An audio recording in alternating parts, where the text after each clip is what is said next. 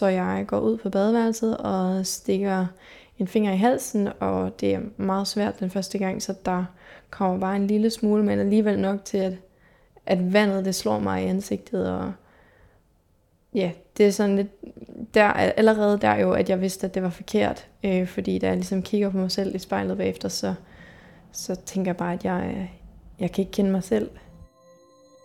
Du lytter til spejlet. Tusind portrætter. En generation. Jeg hedder Sara Fondo.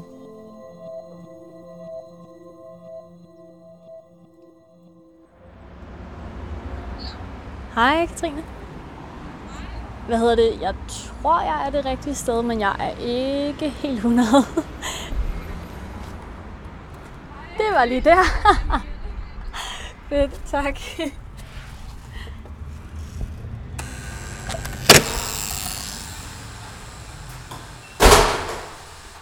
Forestil dig at afsky det, du ser i spejlet, når du kigger på dig selv. Sådan har Katrine haft det med sit spejlbillede i rigtig mange år. Og det her selvhed, det har ledt til bulimi og et behov for kontrol, der stadigvæk kribler under huden på hende nogle dage. Men hvorfor har Katrine haft det så svært med at se på sig selv? Og hvordan har Katrine det så egentlig, når hun i dag skal sidde foran spejlet med sit eget spejlbillede? Katrine, lige nu så er vi i din øh, lejlighed i Aarhus C. Yeah. Og øh, hvor længe har du boet her? Jamen, jeg har boet her siden marts, så det er april, maj, juni. Det er tre, tre måneder, vi går ind i nu. Det er jo relativt kort tid, og det, er sådan, det bærer den måske lidt præg af, din lejlighed. Kan du prøve sådan at beskrive, hvordan det øh, ser her ud? Jamen altså, har jeg rimelig mange bare vægge. Øhm, og så er der egentlig bare det, der sådan er brug for. Lidt billeder er der kommet op, men, øhm, men det, det går stille og roligt. Øhm, jeg har også en kæreste, der flytter ind om et års tid, så jeg kan også være sådan lidt, jeg vil heller ikke putte for meget ind, i forhold til, at vi skal putte ting ind sammen. Ja. Og jeg plejer sådan at spørge, altså hvad her i rummet fortæller noget om, hvem du er? Og jeg har lidt lyst til sådan at, yeah. at vi måske skal vi lige bevæge os lidt herover af. Hvad, øh, hvad er det, der ligger her foran os? Jamen, øh, der har vi en masse analog kameraer, og en Walkman, lige et enkelt, helt almindeligt kamera, men masser af, af video- og fotoudstyr og sådan, ja. Og hvorfor har du alt det?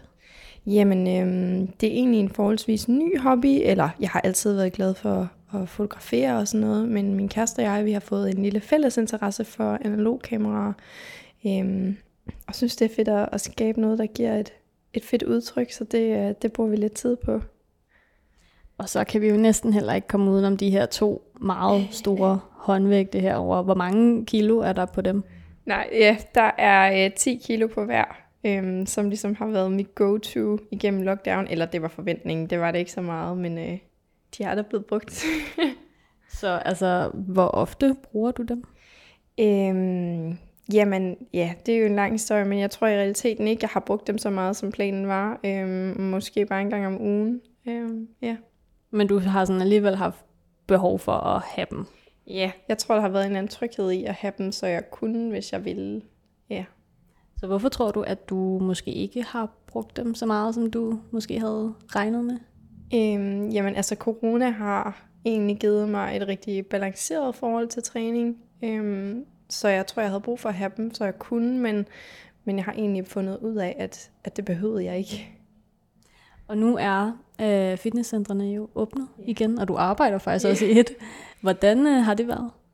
Jamen, øh, det har været en positiv oplevelse. Øh, jeg synes jo, det er jo dejligt at komme tilbage på arbejde for det første, men jeg synes også, at jeg har fået et nyt forhold til fitness. Det er ikke noget, som jeg skal. Øh, og det har været ret at opleve, synes jeg.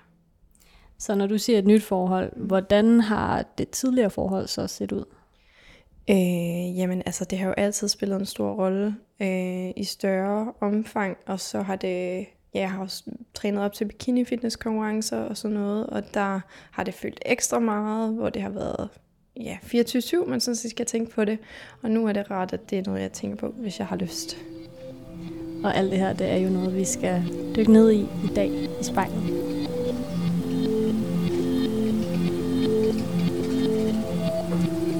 Ser mig selv i spejlet. Jeg hedder Katrine.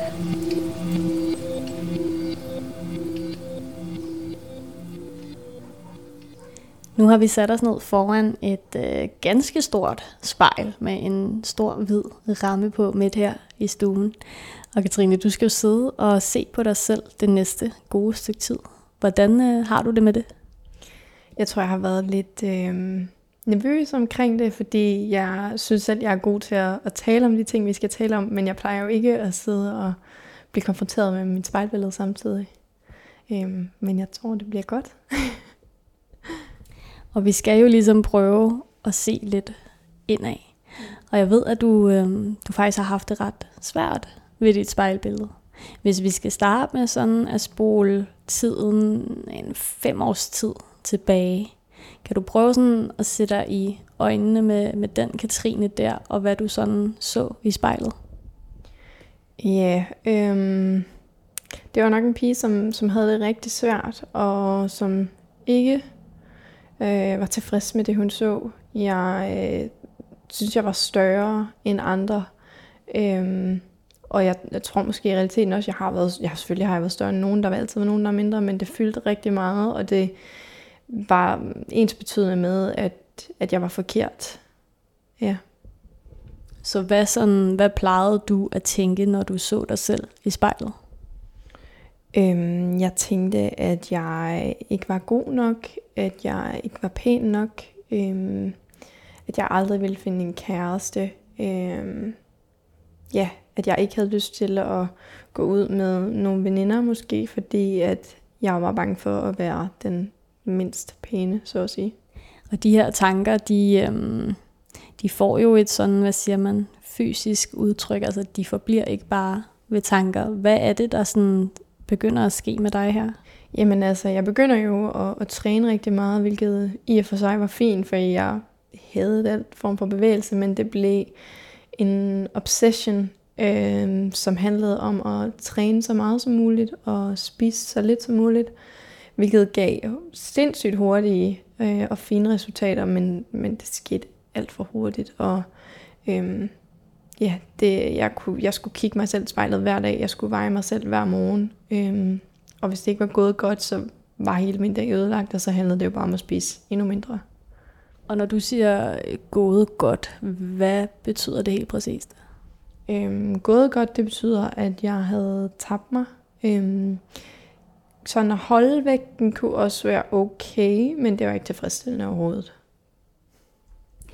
Og du udvikler jo faktisk øh, bulimi, som, øh, som jeg egentlig troede bare i gåseøjne er at kaste op. Men der kan jeg jo forstå på dig, at, at det er det ikke bare. Kan du prøve sådan at forklare mig, hvad er bulimi egentlig? Ja, altså min bulimi, den starter jo ved, at jeg begynder at have nogle overspisninger. Og det er nogle ukontrollerede overspisninger, man er ikke rigtig til stede. Øhm, altså det er i hvert fald senere hen i min behandling, når jeg skal genkalde mine overspisninger, så kan jeg ikke rigtigt, for jeg kan ikke huske dem. Øh, man blackouter lidt. Og så øh, skal man kompensere for dem. Og der er det, mange forbinder det med opkast, men det er sådan set fuldstændig øh, lige meget, hvordan man kompenserer for den, så er det en form for bulimi. Øh, for i starten for mig, der handlede det om enten at faste eller øh, overmotionere, fordi jeg ikke havde lyst til at kaste op. Øh, og det var jo så ligesom bare indtil, at jeg ikke, øh, ikke kunne opnå et fortsat vægttab med at, at faste og overmotionere, at jeg besluttede mig for at kaste op. Jeg vil gerne bryde tabuet om. Jeg hedder Katrine.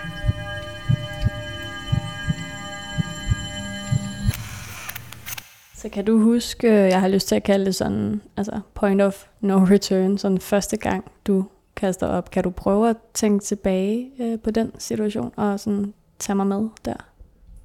Ja, øh, jeg tror, at det har været et par dage, at jeg sådan ikke har tabt mig.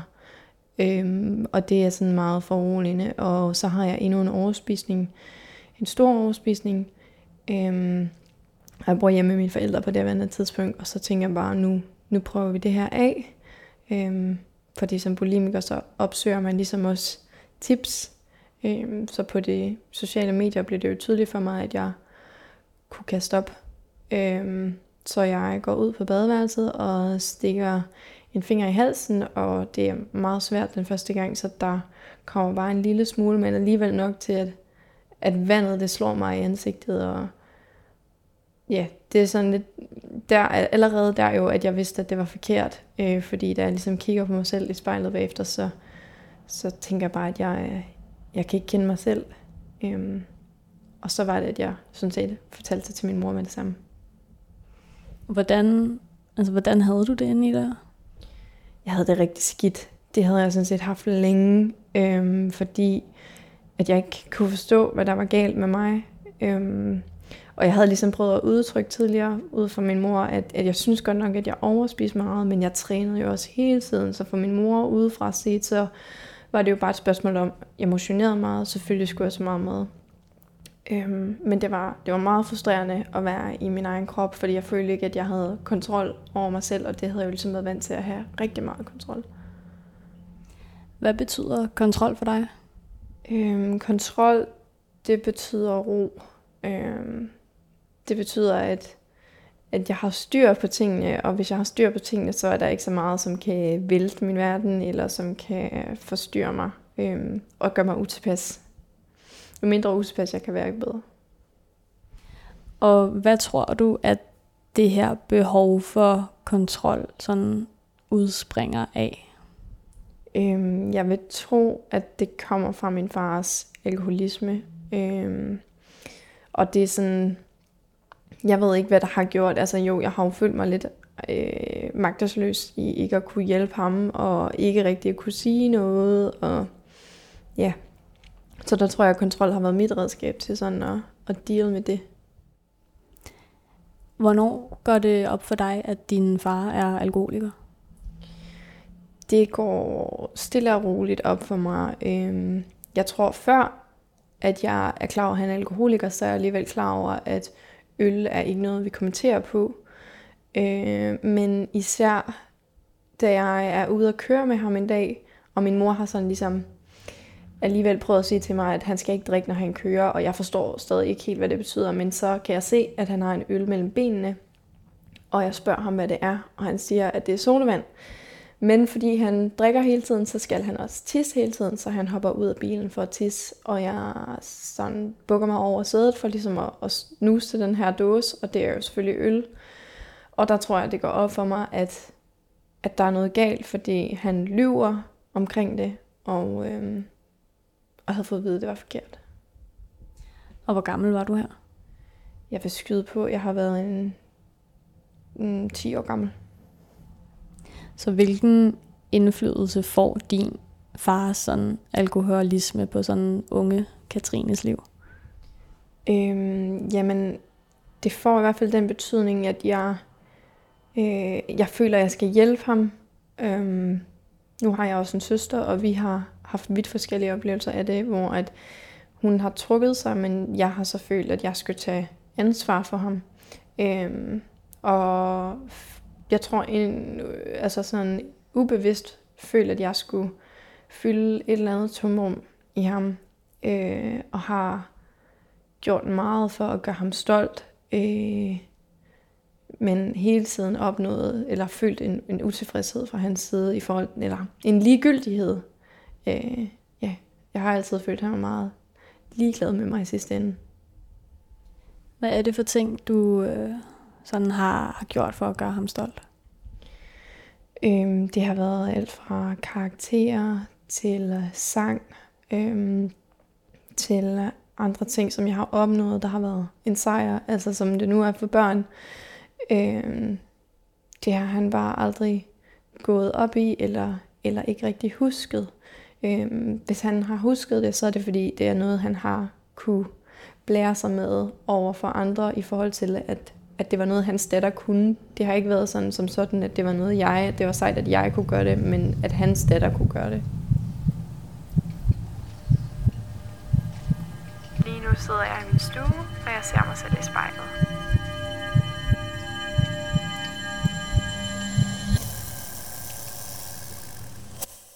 Og hvornår siger man, altså sådan, rammer de her to veje hinanden? Altså sådan, at din fars alkoholisme og din bulimi, hvor møder de hinanden han? Øhm, de møder hinanden i gymnasiet, hvor at jeg lige pludselig får alle mulige andre ting at tænke på, også jo som min krop for eksempel. Øhm, og der bliver flere ting, man bliver jo ældre, og der er flere ting, som er ukontrollerbare, og min far begynder nok at blive lidt mere mærkelig, øh, fordi han jo har drukket så længe.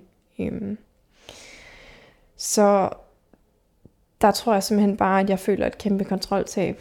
Øhm, og så er det, at, at bulimien ligesom bliver mit quick fix til at, at slappe af og øh, få mig til at afstress. Så sådan, altså, at du, du kunne ikke passe på ham, men du kunne kontrollere sådan dig selv. Er det, sådan, det er lidt sådan, det hænger sammen? Ja, og så tror jeg også, at min far han får en, en, kæreste, som bliver hans kone senere, som har nogle børn, og det føles meget som om, at det er dem, der gør ham lykkelig, øh, og dem, der ligesom fylder det tomrum. Og jeg tror, det var rigtig, rigtig hårdt at øh, mærke, at noget, jeg havde stræbet så hårdt efter, ligesom blev overtaget. Selvfølgelig blev det jo i princippet ikke overtaget, fordi alkoholen forsvandt jo ikke, men, øh, men jeg blev ligesom skubbet væk. Så var det en følelse af sådan utilstrækkelighed? Ja, det tror jeg godt, man kan sige. Øh, at jeg følte, at de gjorde mere ved ikke at gøre noget, øh, og de blev anerkendt mere, øh, end jeg nogensinde havde gjort. Så hvornår begynder du at sådan, hvad siger man, ikke længere at have behov for at prøve at sådan øh, gøre din far glad? Jeg tror, det er, da han får den her kæreste, der begynder jeg at sige fra over for ham. Øhm, hvilket var meget underligt, fordi min far har altid været den her sjove onkel. Han har aldrig skældt mig ud. Jeg har aldrig råbt af ham. Øhm, og det er en meget underlig situation, og jeg kan bare huske, hvordan at jeg vælger at tage hjem, fordi han er for meget. Øh, og han kører op efter mig øh, og råber efter mig, øh, at nu skal jeg stoppe. Og jeg, jeg føler bare, at det er som når han råber af sin hunde. Øh, og jeg står fast og siger nej. Og det var, det var et godt tidspunkt at sige fra, men det var stadig et quick fix, fordi ja, jeg følte jo stadig den her kæmpe afmagt, og jeg ville ham jo gerne. Øh, men det var bare et forsøg på at sige fra, tror jeg. Så hvordan ændrede den her øh, episode måske dit forhold til ham?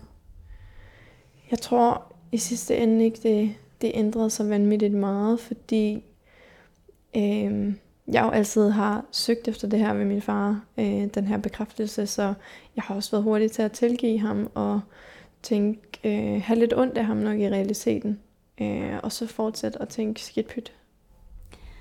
Jeg ved, at du i dag har slået op med ham. Hvornår tager du den beslutning? Det gør jeg, øh, ja det bliver første år på universitetet, nu skal jeg lige tænke tror det er 17 eller 18 i hvert fald. Øh, hvor, jeg, hvor han øh, ringer til mig og øh, siger, at nu han holdt op med at drikke. Og ja, han var blevet mærkelig, og der havde været nogle uheldige episoder. Øhm, og så hans kone havde ligesom givet ham et ultimatum, nu hed det hende eller alkoholen, og så valgte han hende.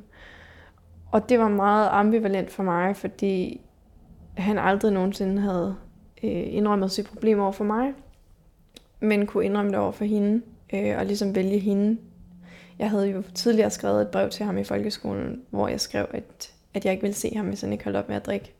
Så drak han alligevel, og så valgte jeg også igennem fingrene med det. Så at, at han gjorde valgt hende, det var, det var hårdt.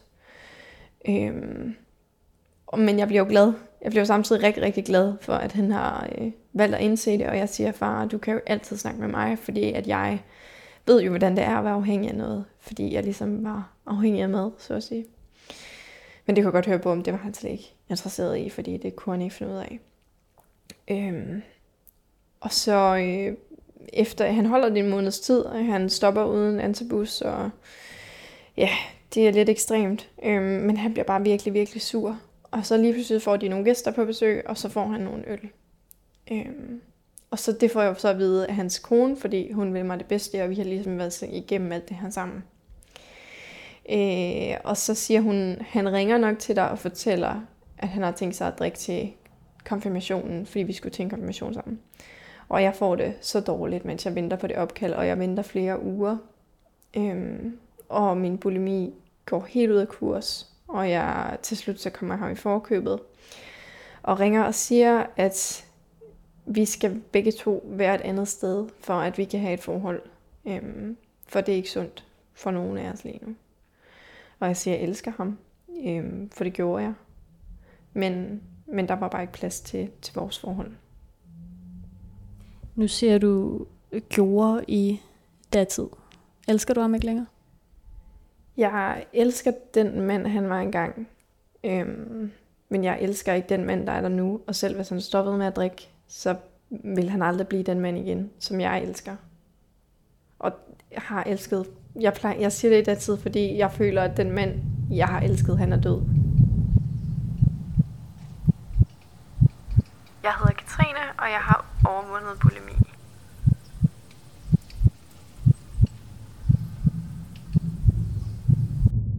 Og mens at alt det her med din far står på, som du lige sagde, så, øh, så går din bulimi også øh, helt amok. Hvad er det for et sådan tag, den har på dig? Den er sådan lidt som at pisse i bukserne for at holde sig varm. Øhm, så det stresser mig jo helt vildt, det her med mit far. Og hvis man overspiser, så slapper man bare fuldstændig af. Øh, og så panikker man, fordi man har overspist og tænker, nu bliver jeg tyk. Og så kan man kaste op, og så bliver man rigtig døsig og træt. Og så er man igen afslappet. Øhm, og det blev sådan lidt en ond cirkel, fordi det var det eneste, jeg følte, der kunne få mig til at slappe af, øhm, og få mig til at, at have et pusterum. Og hvis jeg lige skal prøve sådan at forstå, hvad der helt præcis, øh, altså hvad overspisning helt præcis indebærer, hvordan så sådan en overspisningsseance ud for dig? Øhm, jeg havde nogle specielle trigger foods, som man kalder det, hvilket er de fødevarer, man kan blive trigget af, eller som øhm, typisk er det, man går til. Og for mig var det chokolade, og det kunne godt være to plader chokolade. Så kunne jeg spise et øh, glas peanut butter med en ske. Øhm, og hvis jeg gik fuldstændig amok, så kunne jeg også spise en, øh, en pakke dadler måske, sammen med peanut butteren. Øhm, brød var også en, en stor trigger food, så der kunne jeg sagtens spise en hel pose brød, også med riste med noget smør. Øhm, nogle gange skulle jeg være lidt kreativ, fordi jeg boede med en roomie på det tidspunkt.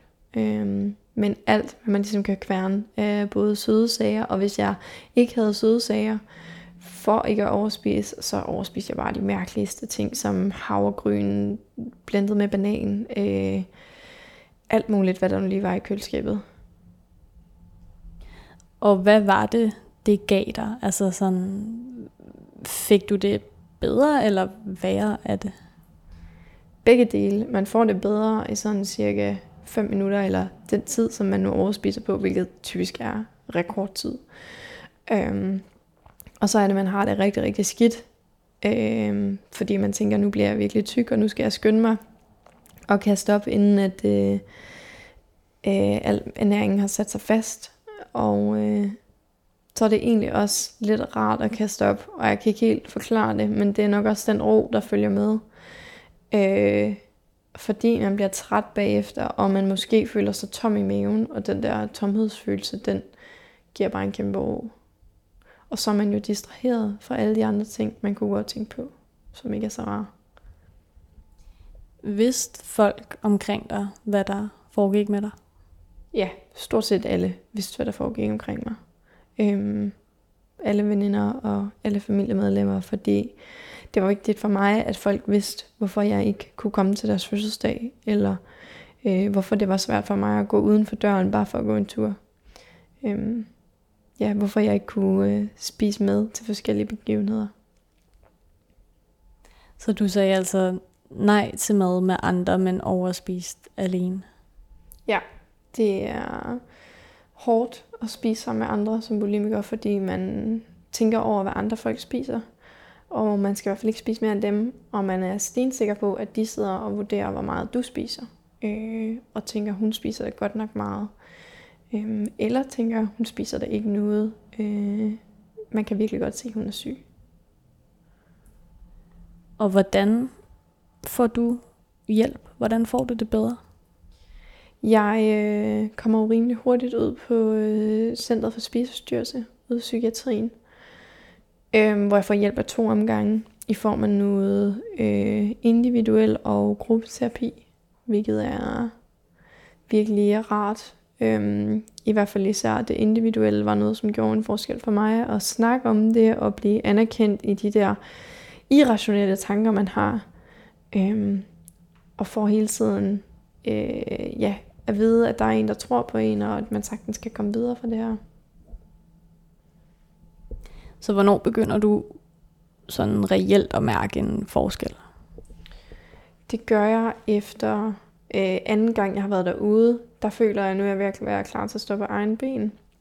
Især fordi, at jeg personligt har følt, at der er grænser for, hvor meget du kan få at vide, og i sidste ende, så handler det om, at du selv skal vælge øh, at gøre det. Du skal vælge at sige skidt pyt, nu tager på. Øh, fordi at tage på et år og have et normalt liv er mere værd end at leve et besværligt liv hele livet. Øhm. så ja, jeg siger farvel derude, og så starter jeg noget, der hedder Tuba, som er for unge, der har pårørende med alkoholmisbrug. Og det var ligesom der, at det aller sidste forsvandt. Øh, fordi jeg fik snakket om de her ting med min far, og øhm, ja, blev mødt en masse mennesker, som følte det samme. Og det har jo været altså et kæmpe kontroltab, kan jeg forestille mig. Altså også at se uh, tallet på vægten gå op og sådan noget. Kan du huske, hvordan det var for dig? Det har været hårdt, de gange jeg har gjort det. Men så vidt muligt har jeg forsøgt ikke at veje mig. Øh, for det betyder ikke noget som helst. Øh, det skal ikke være det, som min værdi den øh, skal bestå af. Så øh, da jeg ligesom tog det her valg om at tage på, så var det spejlbillede, jeg havde at gå efter, og det var selvfølgelig også rigtig hårdt, og det var hårdt at mærke, at tøjet strammede. Det var nok det, der var hårdest. Øhm, men jeg kunne jo se, hvordan overspisningerne blev mindre, i takt med, at jeg måtte spise lige, hvad jeg ville. Øhm, og, og så blev det sådan set bare det værd. Jeg hedder Katrine, og jeg er gået fra selvhed til selvglæde. Men jeg ved, at du sådan lidt erstatter, øhm, hvad kan man sige, altså bulimien med sådan med træning. Altså jeg ved, du, du træner op til noget bikini fitness på et tidspunkt. Har det været en anden måde at sådan, altså genvinde lidt af den kontrol, du ellers var på vej til at give op? Det, det tror jeg helt sikkert. Øhm, problemet er, når man kommer ud af sådan en spiseforstyrrelse, så har man sådan et kæmpe tomrum. Og det er nok en mangel på kontrol eller eller andet, men man ved ikke, hvad man skal fylde den ud med. Øh, og så er det altså bare nemmere at fylde den ud med et eller andet, som er bedre, selvom det stadig er kontrol, øh, end at gå med det tomrum hele tiden, fordi så er det bare så nemt at falde i. Øh, og så kan man nærmest trappe ned på, hvad det tomrum det skal fylde, og hvor meget kontrol der skal være. Øh, og så føler jeg, at det bliver mindre og mindre. Så hvordan er dit forhold til øh, kontrol i dag? Det er blandet, vil jeg sige. Øhm, jeg er jo kommet mega langt, og jeg har ikke behov for kontrol. Jeg er blevet rigtig god til at sige pyt. Jeg er blevet rigtig god til at sige, der er en mening med de ting, der sker. Øhm, men jeg har altid de stemmer, der fortæller mig, at, øh, at jeg ikke dur til noget, og nu skal jeg komme i gang med det igen. Og ja, jeg, altså, jeg har altid lysten til at gøre det, men jeg gør det ikke, øh, fordi jeg ved bedre. Øh, men den der hien efter kontrol, den er der hele tiden. Så bulimien, den, sådan, den visker stadigvæk til dig nogle gange. Hvad, hvad gør du, når den stemme sådan blusser op? Øh, hvis jeg kan, så gør jeg det modsatte af, det der bliver sagt. Så hvis der bliver sagt, at nu skal jeg i hvert fald ikke spise mere slik, så spiser jeg et stykke mere. Øh, for jo mere man går imod det, jo mindre bliver den. Øh, og jeg tror i princippet aldrig, at jeg bliver helt rask i hovedet øh, fra min spidsstyrelse. Men jeg føler, at det handler om, hvordan man reagerer på det. Øh, og med behandling, så bliver man ligesom mere klar over, hvordan man skal reagere. Og du sidder jo altså foran et spejl nu, og dit eget spejlbillede. Hvordan har du det med det i dag? Det har jeg det rigtig godt med. Øhm, Og nogle dage har jeg det ikke godt med det. Men jeg tror også, jeg er blevet god til at sige til mig selv, at alle helt normale mennesker har det heller ikke altid godt med deres spejlbillede. Øhm, jeg synes jo bare, at jeg er blevet mega dejlig og mega stærk, og, og få lov til at dele ud af de her ting, har jo bare gjort, at øh, jeg er blevet så selvsikker, synes jeg. Øhm, og at det ikke får lov til at fylde. Så jeg er mega stolt af hende, jeg kan kigge på nu. Hvad er du sådan allermest stolt af at have opnået? Det er helt sikkert at øh, sparke min spiseforstyrrelse ud af, af døren, synes jeg. Øhm, fordi det var, det var noget, som fik mig til at føle, at jeg kunne lige så godt lægge mig ned og blive liggende. Øh, og det har jeg tænkt mange gange, men jeg har altid rejst mig op. Øhm, og det synes jeg er sejt. Øh, så det er nok det, jeg er allermest stolt af. Hvis du kunne sige noget til gymnasie Katrine, som vi prøvede at, at se i spejlet i starten af udsendelsen her, hvad vil du så gerne fortælle hende? Jeg vil helt klart fortælle hende, at hun er, hun er god nok. Øhm, at det ikke, øh, at hendes værd ligesom ikke kommer i, i den krop, hun har. At det er ikke det fysiske, det handler om. Øhm, at hun ikke behøver at få 12 i alle sine opgaver. Og, øh, og hvis hun har gjort sit bedste, så har hun gjort det godt nok. Øhm, for jeg tror aldrig, jeg synes, jeg havde gjort det godt nok. Og det er en skam, for jeg er rigtig god. Og jeg synes jo, at det er altså, pisse sejt, at du har lyst til at sidde her foran spejlet og dele din historie med mig. Hvordan øh, har det været at sidde der og se på dig selv inde i spejlet og sådan genfortælle hele din historie? Det har været lidt specielt. Øh, jeg synes jo altid, at mine øjne afslører alt i, hvad jeg føler, så jeg synes, øh, ja, det har været intenst, tror jeg. Jeg tror bedst, man kan beskrive det med. Øh, men det har været godt. Øh, jeg er altid mega glad for at selv reflektere lidt, så, så jeg synes, det har været rigtig rart faktisk. Og er der ellers en sådan aller sidste ting, du kunne have lyst til at sige eventuelt til Katrine der i spejlet? Jeg tror både til Katrine og til alle andre derude, at det er vigtigt, at man øhm, husker at tale pænt til sig selv. Øhm, ja, og så er der, er der kun negative ting en dag, så, så find de små positive sejre frem. Øhm, det er nok noget af det, som har trykket mig meget ned, at jeg har glemt at se alle de gode ting, ved siden af alle de negative ting. Øhm, men lige så snart man lægger mærke til dem, så, så er det, at man virkelig kan blomstre. Og så kommer vi lige med en kliché om, at man kan lige præcis, hvad man vil. Øhm, fordi jeg havde i hvert fald i starten aldrig tænkt, at jeg kunne komme ud med en spiseforstyrrelse, og det kunne jeg sagtens. Øhm, så jeg synes bare, det sætter et kæmpe eksempel for, hvad man kan, hvis man vil. Hvis du eller en du kender skal være med i spejlet, så skriv til os på Instagram.